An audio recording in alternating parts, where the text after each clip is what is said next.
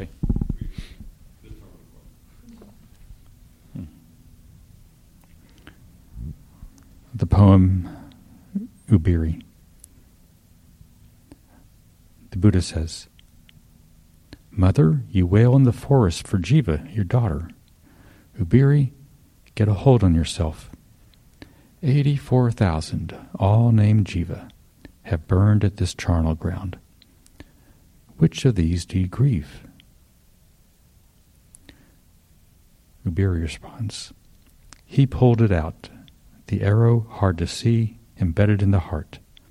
When I was overcome with grief, he expelled the grief for my daughter. Today, with arrow pulled out, hunger free, I am fully at peace. I go to the Buddha, Dharma, and Sangha. I go for refuge in this age."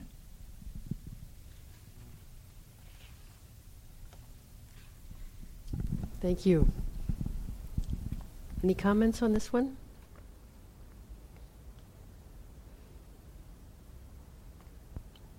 So the Buddha's walking along, he comes to a forest, and he, and he sees this woman wailing because she's lost her daughter. And he um, puts it in perspective by saying that it's actually eighty-four thousand daughters that she's lost, all of them named Jiva, and Jiva means life, um, and that they've burned in this charnel ground. And he says, "Which of these do you grieve?" So in a way he's talking about uh, the ubiquity of uh, death and impermanence, um, and it was just what she needed, because when when he said that, she replies, "He pulled out the ar- arrow hard to see, embedded in the heart." And now, with the arrow pulled out, I'm fully at peace. So by by getting a clear um, understanding of the universal nature of arising and passing away, she was able to become enlightened. As a, and as a laywoman, it was after that that she that she became orga- ordained.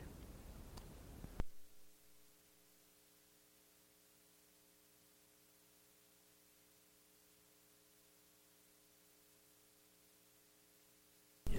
Recording the Q and A's, okay. Um, so, so my question is that on table one, you.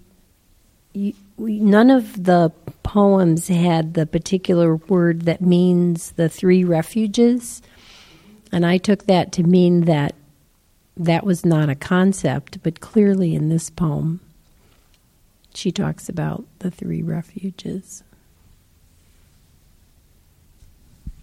That's a great question. She talks about the three refuges, but not in this grammatical um, form of Tisarana. She talks about the Buddha, the Dharma, and the Sangha, but she didn't mention Tisarana. So Tisarana is probably um, a later word that came up uh, when talking about them all together, maybe introduced by an editor. Excellent question. And, and then my other question is um, about the numbering. So I was trying to find, so this one is a dialogue, then? It would be classified in Table two, genre dialogue? I, um, this one would be a paired soliloquy. Okay.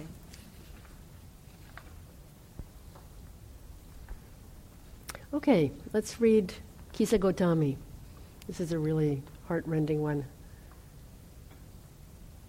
Volunteer?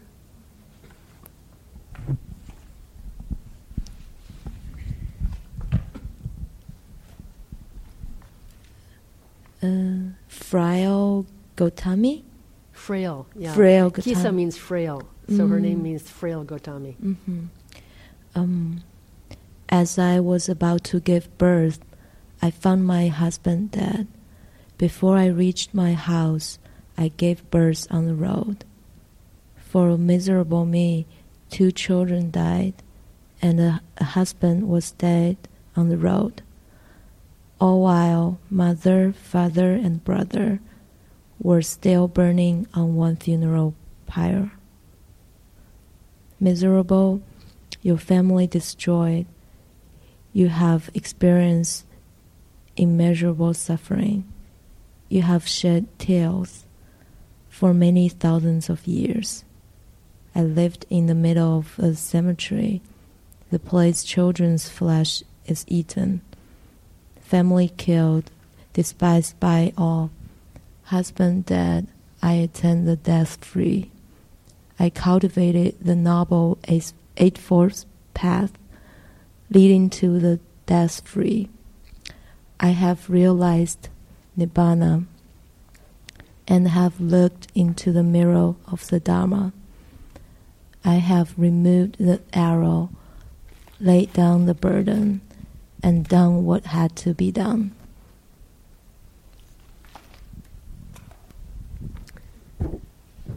So I, I see that one of, we didn't have um, the attribution of the phrases here. There's one verse here that is spoken by the Buddha, and the others are all spoken by Kisa Gotami. So it was an incredible adventure that she had. She was going on her way home to give birth to her second child, and uh, a storm comes up, and uh, her husband's trying to build her a hut, and he gets bitten by a snake.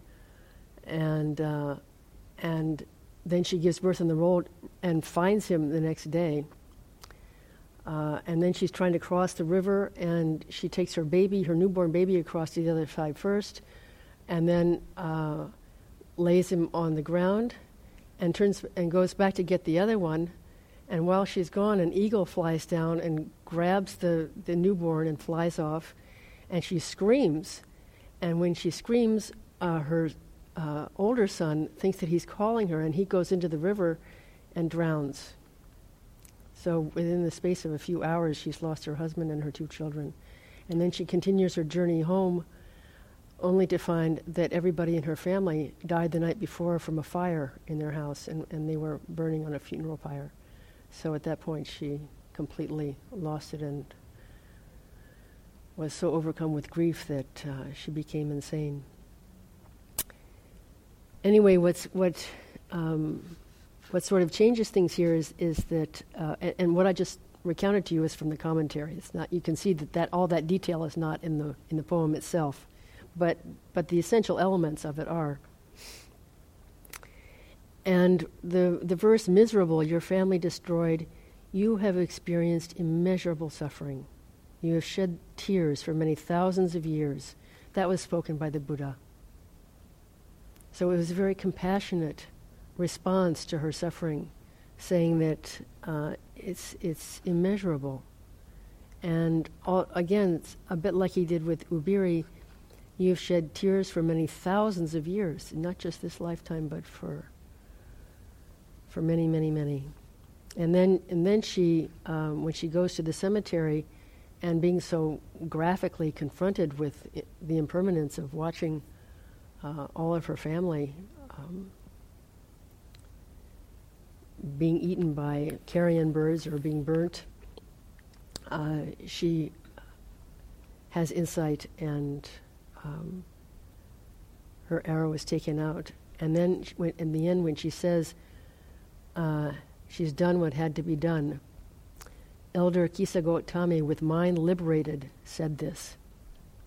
So that's how she woke up, was by being completely immersed in her suffering, and, and again seeing Uh, the, the graphic impermanence uh, of of all of her family members. And and by the way, this is the only poem in the Theragata where the nun says at the end, mentioning that she's uh, saying this verse.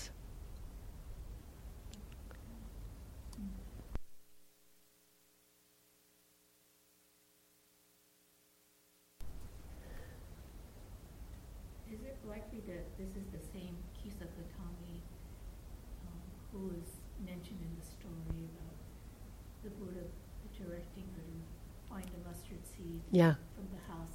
That's right. Where, where no one has died, so it's yeah. the same one. Yeah. Um, yes, it is. I'm sure it, it's sort of interesting that that Well, uh, of the of the seventy-three nuns uh, in this uh, anthology, twenty of them are mentioned elsewhere uh, in the Sutta Pitaka.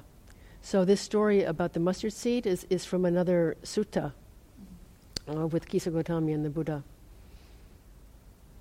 And of course, I guess this is an expression, a personal expression, or in her words, rather than the story. Yeah, yeah.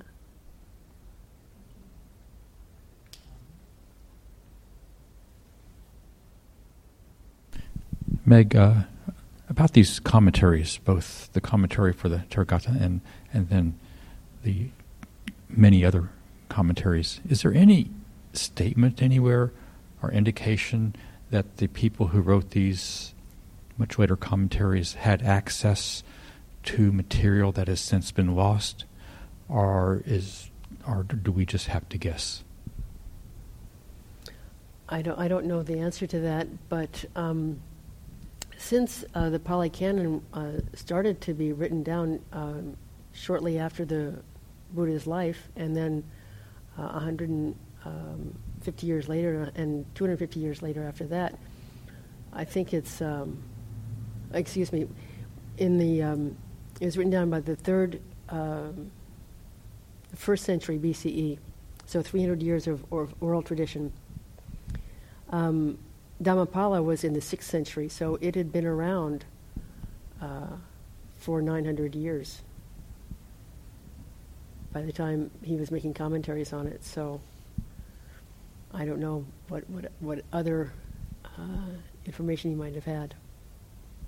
That would tend to suggest that he um, uh, invented the backstories uh, in order to help make sense of of uh, what he did have.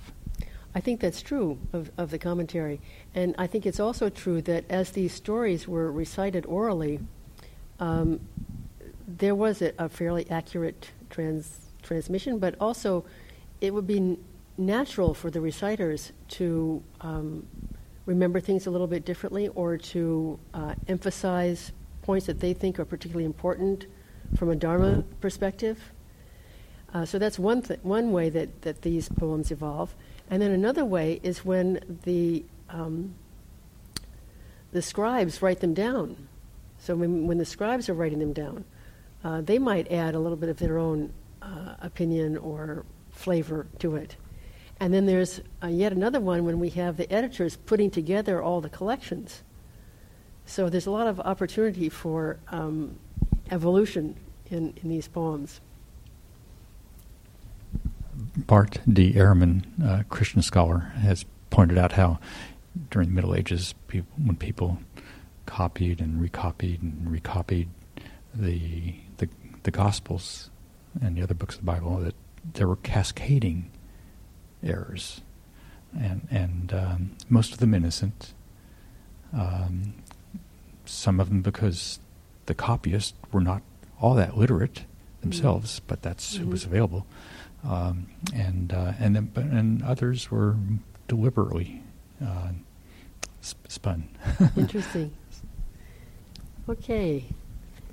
Uh, next, we have a poem by Sujata.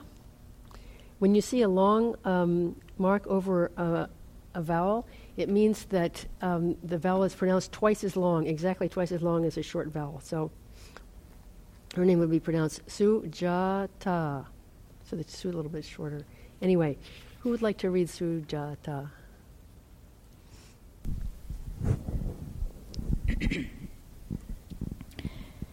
Sujata, adorned, well-dressed, wearing garlands, sprinkled with sandalwood powder, covered with all my ornaments, followed by a group of female slaves.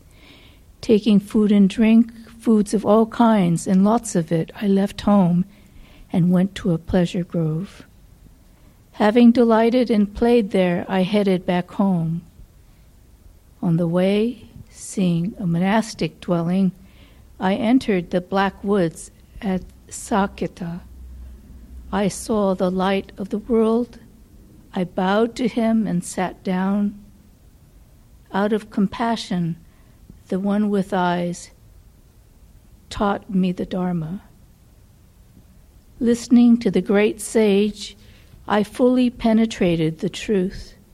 With that, I touched the stainless Dharma and the state without death. I then knew the Dharma and went forth into homelessness. I attained the triple knowledge.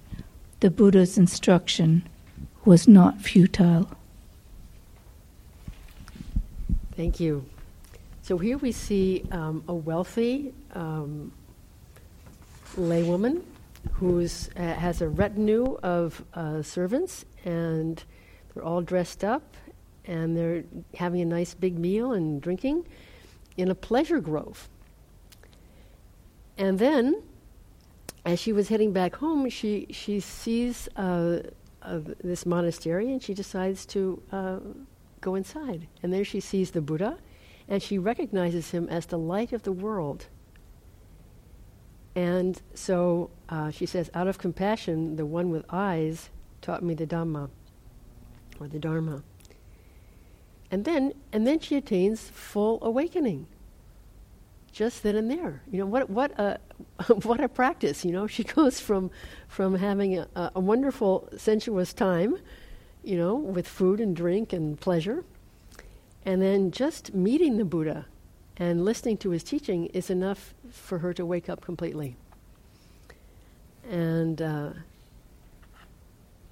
yeah, she says, I I touched the stainless Dharma and the state without death. Often the, the arahantship is, is described as deathless. Nibbana is described as, as deathless. So these are three laywomen who uh, became arahants before they were even ordained.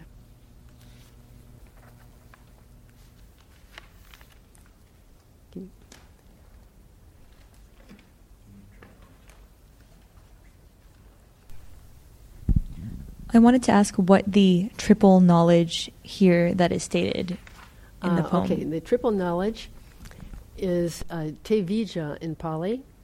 And the first one is being able to rec- recollect all your past lives. Um, and you can, you know, I, th- I think at, at that time they were thinking about past lives in terms of uh, rebirth, but for us modern practitioners, we could think about it as our past lives during this lifetime, as we've been through many different iterations. Uh, the second is uh, the divine eye.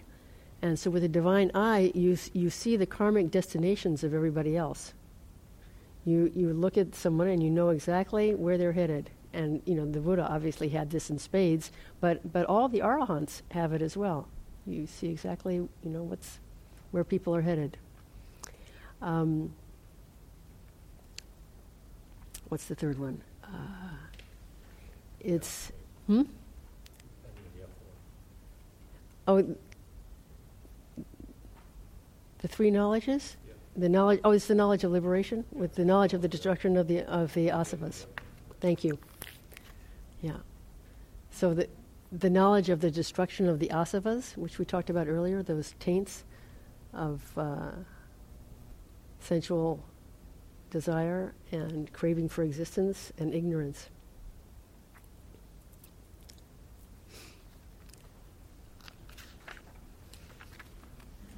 Okay. Let's read Khema. Uh, she's an example of a of a very a young, beautiful woman. Khema, safe, calm, full of peace, foremost in wisdom. Challenger Mara, she says, "You are such a shapely girl, and I a young lad. Come, Khema, let's enjoy our five-part musical instruments." Khema says, "I am bothered and ashamed of this foul, diseased, and fragile body. Craving for sensual pleasure has been abolished. Sensual pleasures are like swords and stakes, the aggregates their chopping block. What you call the delights of sensual desires is for me non-delight. Delight has been destroyed everywhere. The mass of darkness has burst open. Know this, evil one. You are defeated, Endmaker. You worship the stars and circumambulate fire in the woods, not knowing how things really are. Fools, you think this is purity. But I worship the one fully awake, the Supreme Person. Doing what the Buddha taught, I am liberated from all suffering. Thank you. So the words that f- immediately follow Kema's name are uh, English translations of what Kema might mean. So her name might be safe or calm or full of peace. And she was um, considered by the Buddha to be foremost among all the nuns in wisdom. So the, the first verse is when Mara, who was trying to knock her off the path, wa- he wants to, uh, he's inviting her to a to another pleasure grove, and says, let's enjoy ourselves. You're beautiful. And I like the way Gil's translated this, the five-part musical instruments. It's probably let's enjoy ourselves through the five uh, physical senses. And um, and she says already, craving for sensual pleasure has been abolished. So that's already the first asava is is gone. And then and then she goes into... Uh, the fact that these sensual pleasures are more traps than they are uh, delights. And and then she uh, she defeats Mara.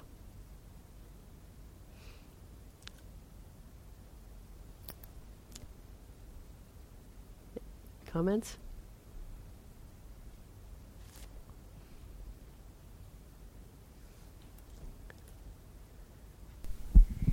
I'm kind of just blown away at how passionate these poems are. They are. They're not analytical. They're really direct and, you know, full of full of life. And uh, when I hear them and I read them, I you know it's it's sort of I feel it in my gut. I, I've they're they're full of feeling. That's I find that really amazing. I, I've um, read a. Uh, that there's a, I don't remember his name, but a, a, an Indian scholar who says that these poems are of way greater literary uh, merit than what were women, written by women for thousands of years afterwards in India. They're really something. And it's, it's maybe because they were all arahants, too, that they had this direct experience that, of this clear seeing of things as they are, and they didn't have anything to hide. And and they were just, you know, telling what it was like for them. But it, I really appreciate your comment because it's it's so true. A lot of them are really, yes. Well, piggybacking on that, uh, I mean, there's some vivid um, metaphors yeah. in here. Sensual pleasures are like swords and stakes. Um, and that leads to the question I had.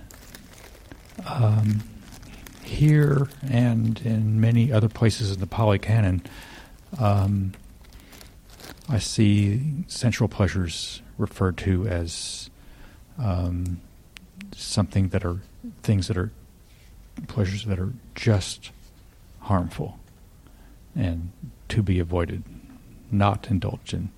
Uh, it's things that will, you know, make you stray from the path. Um, the more, the modern attitude in Buddhism towards sensual pleasures that I've picked up is, of course, we're going to enjoy, you know, food, uh, uh, a nice day where the temperature is just right, and so forth. Just don't be attached to them. Those are two very different attitudes. They are indeed. Any comment on that? I think I think our modern uh, interpretation is also valid for the ancients. Uh, they talk about it as just, you know, sensual pleasures per se are to be avoided. But um, if you if you uh, do mindfulness of Vedana, for example, you're noticing the pleasant, the unpleasant, and the neutral. And this is a characteristic of every moment of our experience. It's going to be one of those three. So um, monastics are going to be experiencing pleasure and unpleasure, you know, uh, and uh, neutral states, but they're not going to, when they experience the pleasure, they're not going to go after more of it. They're not going to be craving more of it. Uh, and if if somebody's uh, really enlightened, like like Kema is, um, you know, it, for her, sensual desires are non-delight. She do, because she doesn't have the desire. It doesn't mean she doesn't experience the pleasure of the sensual desires, but she's not craving it. And, and doesn't do anything to um, to feed the f- f- fuel the flames of en- enjoyment. So you, maybe yeah. you enjoy it for the moment, but don't think about it in a way that she, promotes the sexual desire is, is eliminated, but the pleasure is not. Okay. That, okay, that's a distinction that makes sense. Thank you.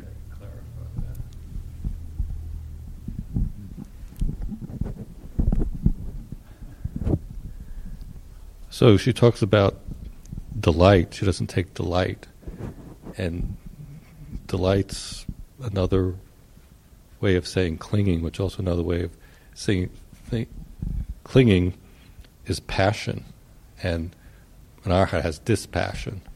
So you don't have passion for pleasure anymore. You have dispassion, which a lot of Westerners or a lot of people find they, if you don't have passion in your life, how can you live? You know, uh, but that's what it's saying. So you experience the Vedana, but there's no passion behind it, drawing you in. And, and when you when you see that, you know, um, sensual craving is is is the first of the asavas. It's it's something that, that is completely eliminated when when one becomes fully liberated. But it also feeds um, the second one, the craving for existence. So if, if we're still if we're still going after sensual pleasures, we're creating this uh, this uh, craving for, for existence also. Also, they're they're, kind of, they're interlinked. Yeah. I may be incorrect in this, but I think once you become a non-returner, the sensual passion is gone. That fetter is, is gone. So then there's the existence part that come from there to an arhat. But once you become a non-returner, your passion and aversion is gone. Yes. So I guess there's there's a the, the all these these different stages of awakening are um, conceived in what fetters you've let go of, um, but the final um, liberation is uh, when you have the knowledge of liberation. You have the knowledge of the destruction of these three asavas. So let's read one more uh, short poem by Dhamma. So she's an, a very old woman. In Kema's poem, we have a young, beautiful woman, and here we have someone who's old.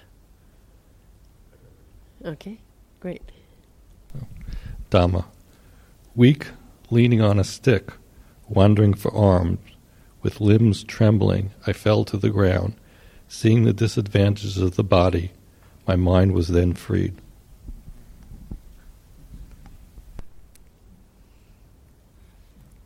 It is great, you know.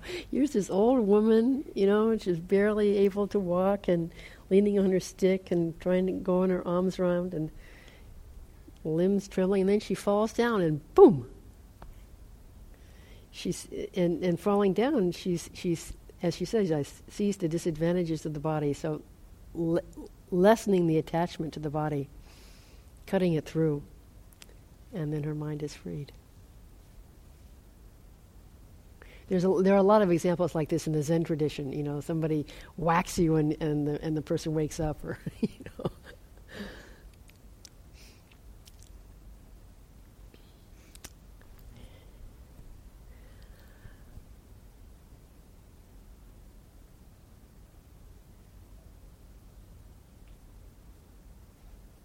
But it sounds like she practiced for a long time before she woke up. If she was as old as that, you know.